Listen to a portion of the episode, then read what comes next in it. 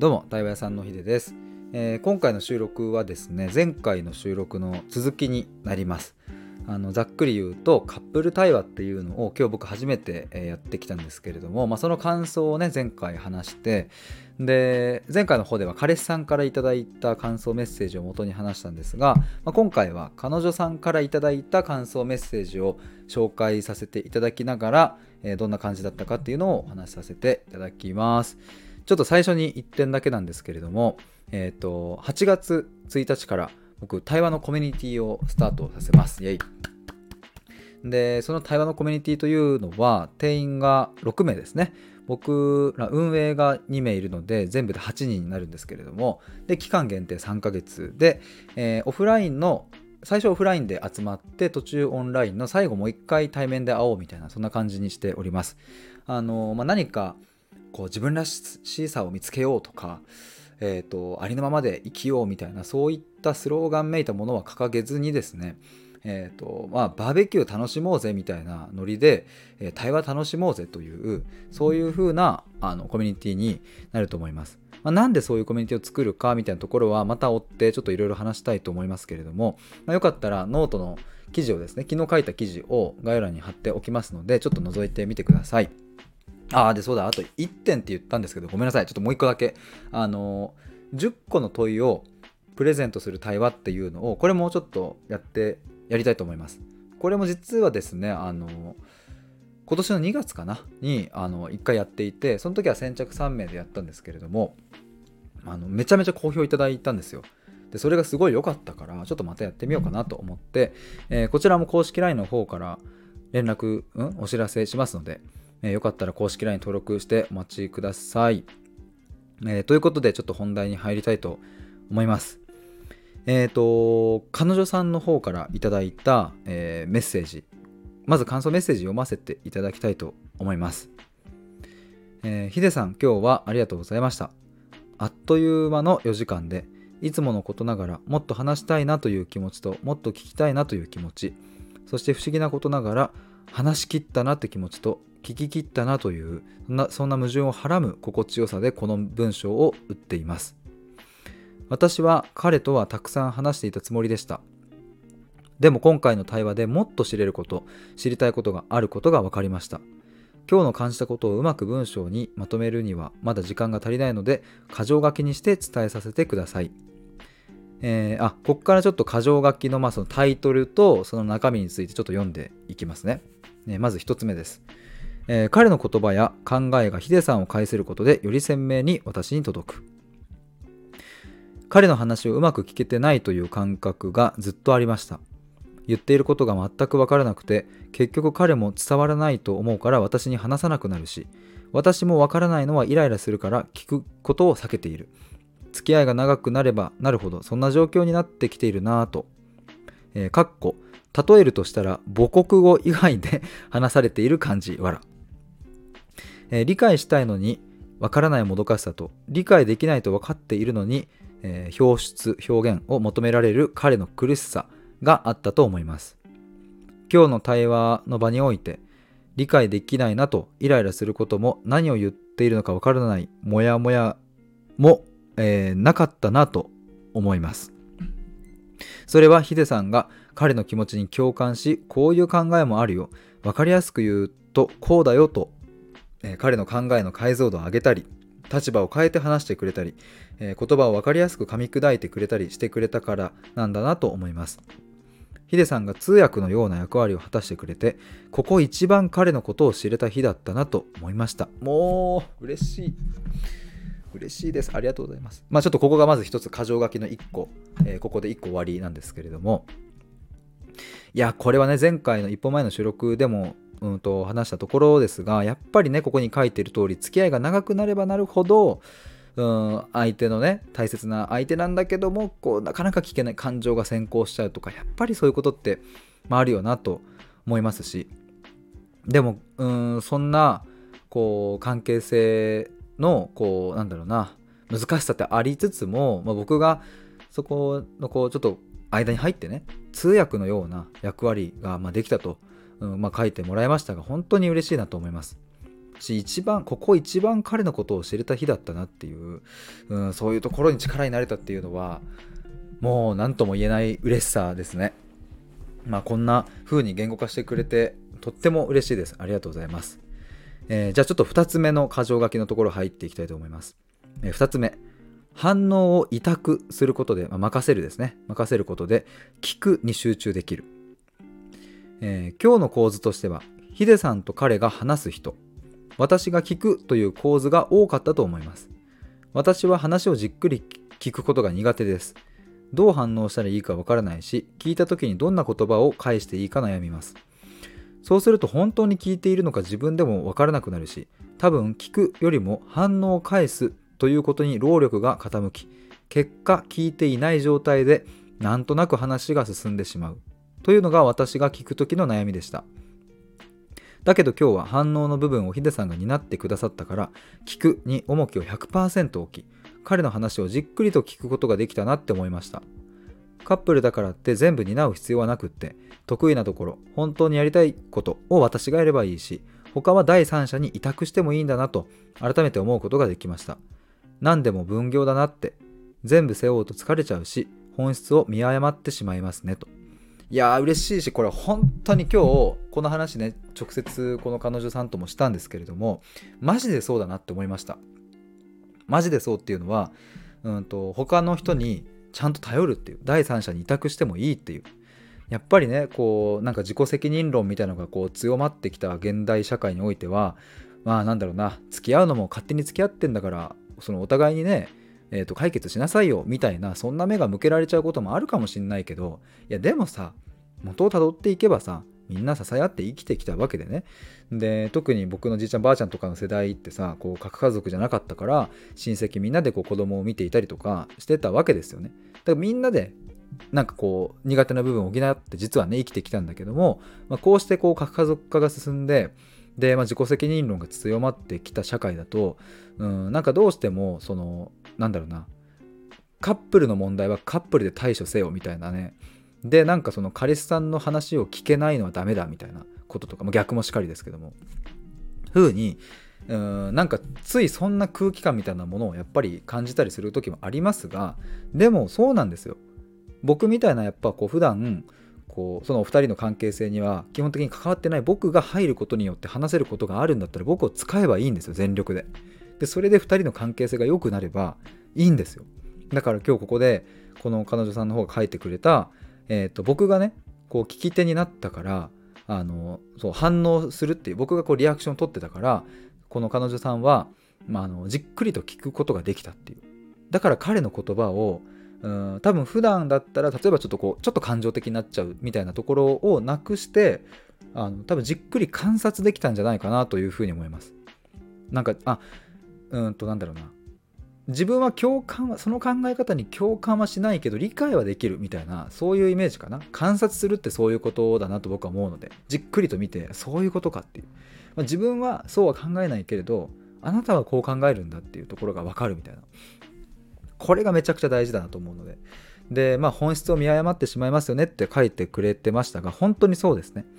ちゃんと分業して得意なこと苦手なことを分かった上で他の人に任せたりすることでそっちの方がよっぽど本質的な悩み解決になったりとかすると思うのでもうここはねあの恋愛に限らず仕事においてもそうだなと思うし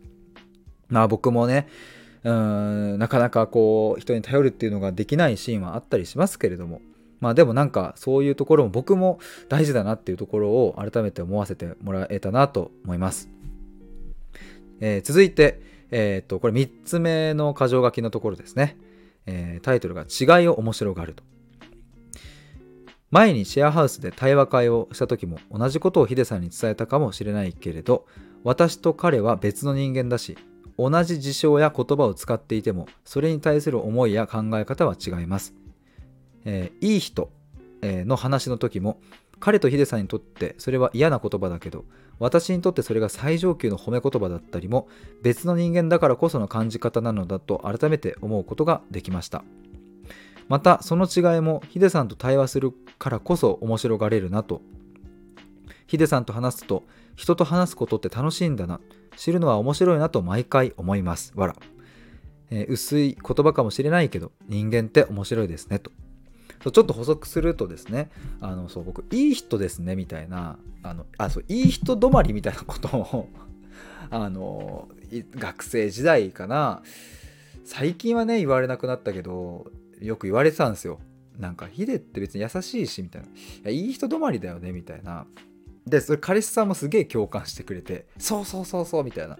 みたいな。でも彼女さんの方からするといい人っていうのはやっぱすごい褒め言葉だと。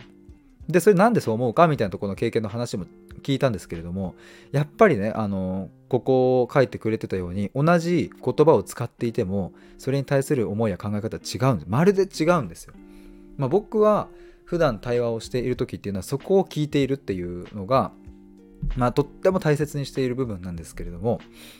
だからこうよく、えーとカフェとかでねあのファミレスとかで繰り広げられているママ友集団たちは「わかるそうそうそれ嫌だよねわかるわかる」みたいな感じで 共感し合ってますが果たしてそれは本当に分かっているのかっていうと多分分かっていないと思います。しうんと本当に分かっていると感覚があったとしてもそれはあくまで表面的な言葉上での、え共感であってその裏側にある経験やえ思いやその定義までに思いを巡らせているわけではないので、まあ、その対話っていうのは確かにこう面白いとは思うんですけどねそれがダメってわけじゃないんだけど、あの大切な関係性であるならば、うん、表面上な言葉だけで共感するとかわからないとかって言うんじゃなくってちゃんと裏側の話経験を聞いた上であそれはめちゃくちゃわかるわとかあそれはちょっと私にはない感覚だなとかなんかそういうふうにこう違いを面白がれたらめちゃくちゃいいなと思います。本当に僕も人間って面白いなってめっちゃ思います。ということで次、4つ目かな？えっ、ー、と、のところの段落に入っていきます。えっ、ー、と、カップルコーチングの解約を決めました、わらと。今日の冒頭にも話したように、コーチングに対して物足りなさと何か違う感じをずっと感じていました。コーチングとヒデさんの対話の大きな違いは、私たちのために時間を使ってくれていると私たちが感じられることだと思います。終わりの時間を気にすることもなければ、コーチングの技をちらつかせることもなく、ただ純粋に聞きたいと思う思いが私たちにも伝わります。ただ純粋に聞いてもらえるってとても嬉しくて、くすぐったくて贅沢な時間だなって思いました。こんな場が増えてほしいな。ということで、えっ、ー、と、これはね、すごく僕も、うん、まあ前から言っておりますが、すごく問題意識を感じるところでね。でもめっちゃ嬉しかったですこれを言語化してくれたのは。コーチングと僕の対話の大きな違いっていうのが私たちのために時間を使ってくれていると私たちが感じられることっていう。でもそうなんですよね。でもこの文章を読んで僕もめちゃくちゃ共感しました。やっぱりこうコーチングのねそれこそ技を使っているなっていうのが垣間見えた瞬間にそれはなんかうーんちょっとこうよそよそしいというか距離を感じるんですよ。なんかうーんちゃんと目を見てちゃんとつながって話している気はあんまししないっていう。だから僕はこれを言われた時にめちゃくちゃ嬉しかったし純粋に聞いているというその感覚が伝わってて嬉しいなと思ったしそれをでも、嬉しくてくすぐったくて贅沢な時間っていう表現でうん伝えてくれてそれもまた僕もめっちゃ嬉しくなったし。でこんな場が増えてほしいなっていうのはもう僕も全く同感です。なのでちょっと僕も対話の学校っていうのを作って、うん、こうやって聞ける聞き手の人たちを育成したいなっていう思いがあるんですけれども、えー、そんなところで、えーと、ちょっと最後に補足の感想をいただいているのでそれも読みたいと思います、えー、思ったことをぶわーっと帰りの電車で書き出してみました。多分この後帰って時間が経ってから筋肉痛みたいにじわじわ出てくる感想もあると思うのでまた送るかもしれません。開口一番楽しかったと2人で伝え合え伝え合いました。あと電車で彼に感想を見せてって言ったら、えー、コントみたいに嫌だを伝えてくれました。わら。2人で笑いました。対話することでよりそう、より、えっと、対話をすることで、えー、より彼が自分にとって大切なことが分かりました。また、私はヒデさんのように聞く人になりたいです。会うたびに思います。今日はありがとうございました。ということで、そうこれねコントみたいにっていう風に書いてくれているのは何かっていうと今日ね話したのがあの断ることってちょっと難しいよねっていう話をしたんですよ流れで。何かっていうと例えば、えーと、彼女さんの方からさちょっとマッサージしてみたいな時に、うんと彼氏さんの方がちょっとさすがに今日はちょっと疲れてるし気乗んないなみたいな時にあのちょっとことなんかパッと断るのもなみたいな。だからなんかこうなんとなくああまあ、うん、まあいいけどみたいな感じになるっていう。これは僕もすごいわかる。なんかあのまさに弟とかにねちょっとマッサージしてよとかって言われた時に、うん、なんだろうな。ごめんちょっと今無理なんだってってなんか言えずにあうんまあうんまあいいけどうんみたいな 全然いいって思ってないっしょみたいなね ことがあったりするんですけどもでもそこのにある気持ちってやっぱり僕の中でもその彼氏さんの中でも葛藤はやっぱあるんですよね。うん、やろうと思えばまあできると。まあ、ただ、うん、疲れてはいるし面倒くさいとは思っている。けどそれを面倒くせえとそのまま出してしまうと相手を傷つけてしまうかもしれないしみたいな。みたいな、うん、そんな話をしていたりもして、まあ、ちょっと他にもたくさん話したんですけどね。でなんかそれをバーッと話してる時にうん、これって、うんと、やっぱ感情が関わってくるし体の体調も関わってくるところだからなんか理性で考えてこうしようってお互いに決めたところでぶっちゃけじゃあ今後ずっとその通りにできるかっていうとそうでもないよねっていう話になって。でもそうでもないんだけどでもじゃあかといってそれを目つむるかっていうのもなかなか辛いからじゃあどうしたらうんとそういう何かを断る時ごめん今ちょっとそれはできないとか嫌だとかめんどくさいとかそういうのをどうしたらうんとお互いにストレスなく気持ちよく伝えられるかちょっとこれなんかアイデアベースで考えてみようぜみたいな話になって。でそこでこう出てきたのコントみたいに伝えるみたいなのが1個あったりしたんですよね。だからなんかあのめんどくせえみたいなのをなんかただぶっきらぼうに言うんじゃなくてちょっとコントっぽくあの相手に何かお願いされたら、うん、例えば何かちょっと大げさに「えー、みたいな感じでなんかあの身振り手振りをつけてねちょっとなんかやってみるとか、うん、逆になんか、えー、今私は非常に疲れておりますのでみたいな感じで何かの役になっちゃってあの自分の気持ちを伝えちゃうみたいな。こうすると自分の本当の気持ち要は面倒くさいとか今疲れているという気持ちにも蓋をせずさらにミニコント的に混ぜることによって相手も嫌な感じで受け取らなくて済むみたいな。そういうような話をしたんですよ。でもさそれがさ早速うん電車でね帰り、まあ、開口一番楽しかったって言った後にねあの 彼女さんから感想を見せてって言ったら、えー、彼さんの方が嫌だとちょっとコントみたいに言っていたっていうそんなめちゃめちゃほっこりするというかなんかちょっとグッときちゃいますね。なんかそんな風にうん伝えられるっていうのがそうですね。あのこのエピソードだけ聞いたらさここだけを切り取ったらたったの多分数秒のやり取りかもしれないですけどでも僕は彼氏さんの気持ちなかなか本音言えないっていう気持ちもすごくわかるしこのなんかお二人カップルの関係性の話も今日たくさん聞いたからなんかそれがコントみたいにできたっていうその光景を僕は想像するだけでなんかもうちょっとグッときちゃっていやよかったなと思ってなんかねあのうん、そんなところの力にもなれたのかと思うといやまあますます僕はこのカップル対話やってよかったなと思うしいろんな他の人にも、うん、のカップルやまあご夫婦とかの中にもちょっと入って対話してみたいななんていうことを改めて思いましたいやちょっとライチティーを飲みたいと思います もう何だっていいだろうっていうこれクラフトボスのライチティーなんですけど、これね、さっきサブアカでツイートしたんですけど、めっちゃうめえ、これ。めちゃくちゃうめえです。えー、っと、でね、あのもうこうたくさんこ、もうめっちゃ文章を送ってくれたんですけど、彼女さんも。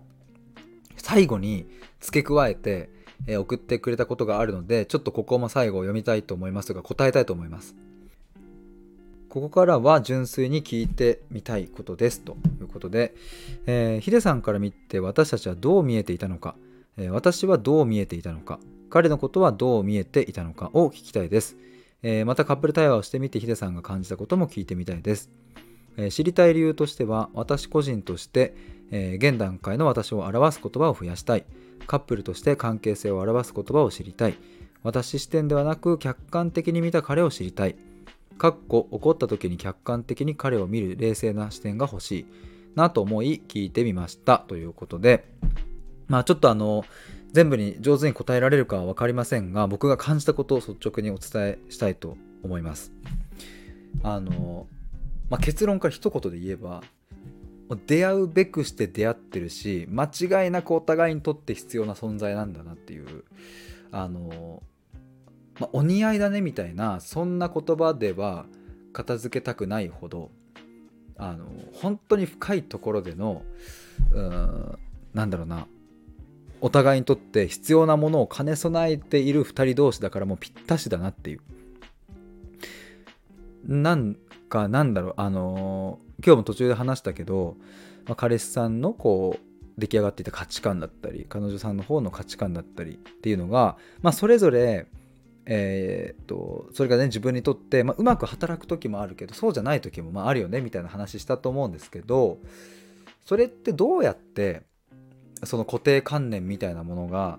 どうやって自分から手放せていけるかっていうとあのまあいろいろパターンもあるけどやっぱり関係性からっていうのはあると思うんですよ。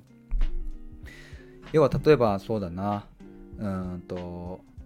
まあ、僕も、まあ、ちょっと平たくちょっとここではね簡単に言うけど、まあ、僕も自信がないみたいな人生をずっとこう長く、うんと、歩んできてじゃこれどうやって自信がこうないみたいな自己否定しちゃうみたいなのがこう消えていったかっていうと僕は母との対話を通してそこにやっぱ一番の根っこがあったからそれがやっぱできたなと思うんですよね。だから僕一人だけでは絶対叶えられなかったものでうんと、まあ、僕の場合はねちょっと親になっちゃう、まあ、今の例だと親にはなってしまうんだけど、まあ、でも僕もそうそう振り返ってみると過去に、えーと、付き合った人とかって、うん、めっちゃ喧嘩したしあの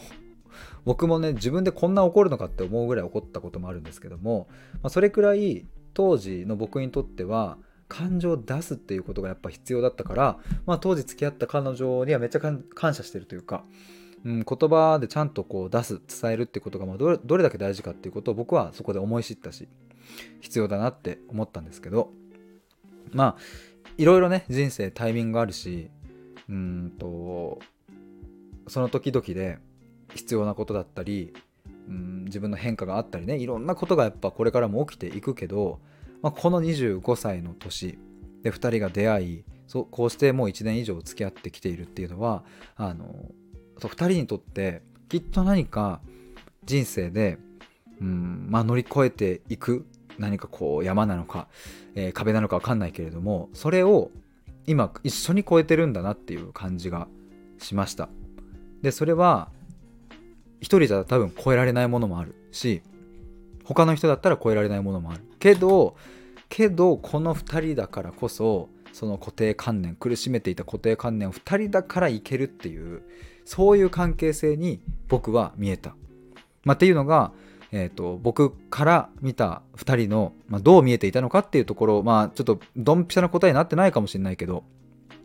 ちょっとそういうふうに感じました。で、まあ、カップル対話を僕は通してですねあの感じたことっていうのはうんとそうだな。いかに言葉が脆いものでいかに意思疎通が難しいか。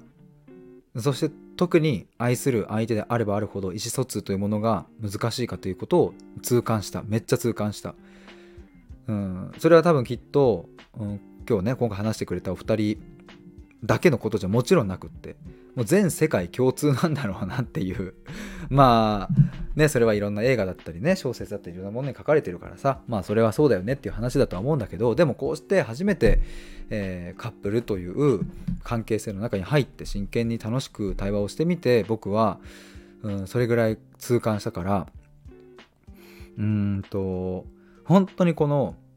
言葉の裏側にあるものをうん胆力を持ってお互いに聞き合えるかどうかっていうのはうんまあ、多くのカップル夫婦まあひいては親子にとってうんめちゃくちゃ大事だなと思いました。だから表面的にどんなに自分が共感できないことであったとしてもぐっと待って腹に力入れてちゃんと相手の言葉に耳を傾けるまずはそこから。だなっていうふうに思いました。でそれができた時に相手のことが分かるっていうことになるし逆に言うとそれができた時に初めて相手のことが分からないっていう分からないことが分かるっていう風になると思うので表面的な言葉だけでえその考え方分かんないとかえなんか意味わかんないみたいな突き放してしまうのはあのあそれはね2人がやってるというわけじゃなくって、まあ、世界共通でね うんとそういう風になってしまうのはやっぱもったいないしせっかく、うん、2人で生きていくというか手を取っていくのであればやっぱそうだね。まあ難しいんだけどね。感情が入ってくるとね。難しいんだけどまあでもうーんなんかそれをこうお互いで共通認識を持っているかどうかっていうのはやっぱ大事になってくるなと思います。そんなことをカップル対話を通して僕は感じました。うーん。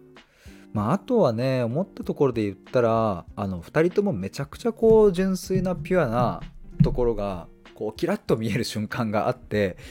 可愛らしいなと思いました。あの特にこう彼さんとかともね共感して分かるってなった時のもう目パッて開いて、えー、そうそうってなった時のこうキラッとなる感じとか。でまああの彼女さんの方もねあのこう自分のさ素直なこう気持ちがぐわっとこう上がってくる瞬間の空気感とかいやめちゃくちゃいいじゃんっていう。すごいなんかまあ、そんな2人だからこその難しさもねあのあるんだろうなとは思うけどでもなんか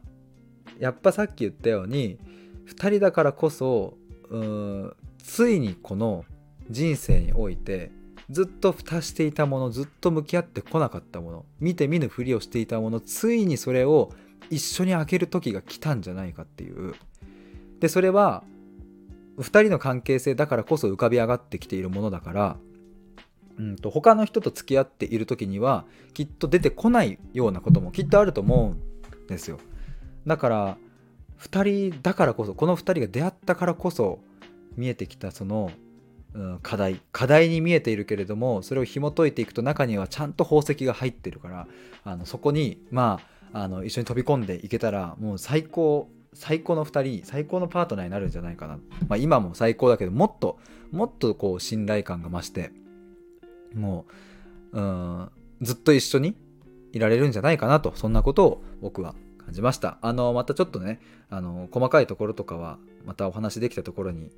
あできた時にお伝えできればと思いますが今日はそんなところです。気づいたら30分ぐらい今そんな話じゃない。30分ぐらい。かいやーありがとうございました。あのぜひちょっとねあの1本目の方まだ聞かれてない方聞いてほしいなと思います。ということで今回はカップル対話の感想についてお話ししました。あのもしよかったらですねあのカップル対話やってみたいなという方はあの公式 LINE の方からご連絡ください。ちょっと詳細のリンクもあの概要欄にページ貼っておきます。ということで今日は以上です。ありがとうございました。バイバーイ。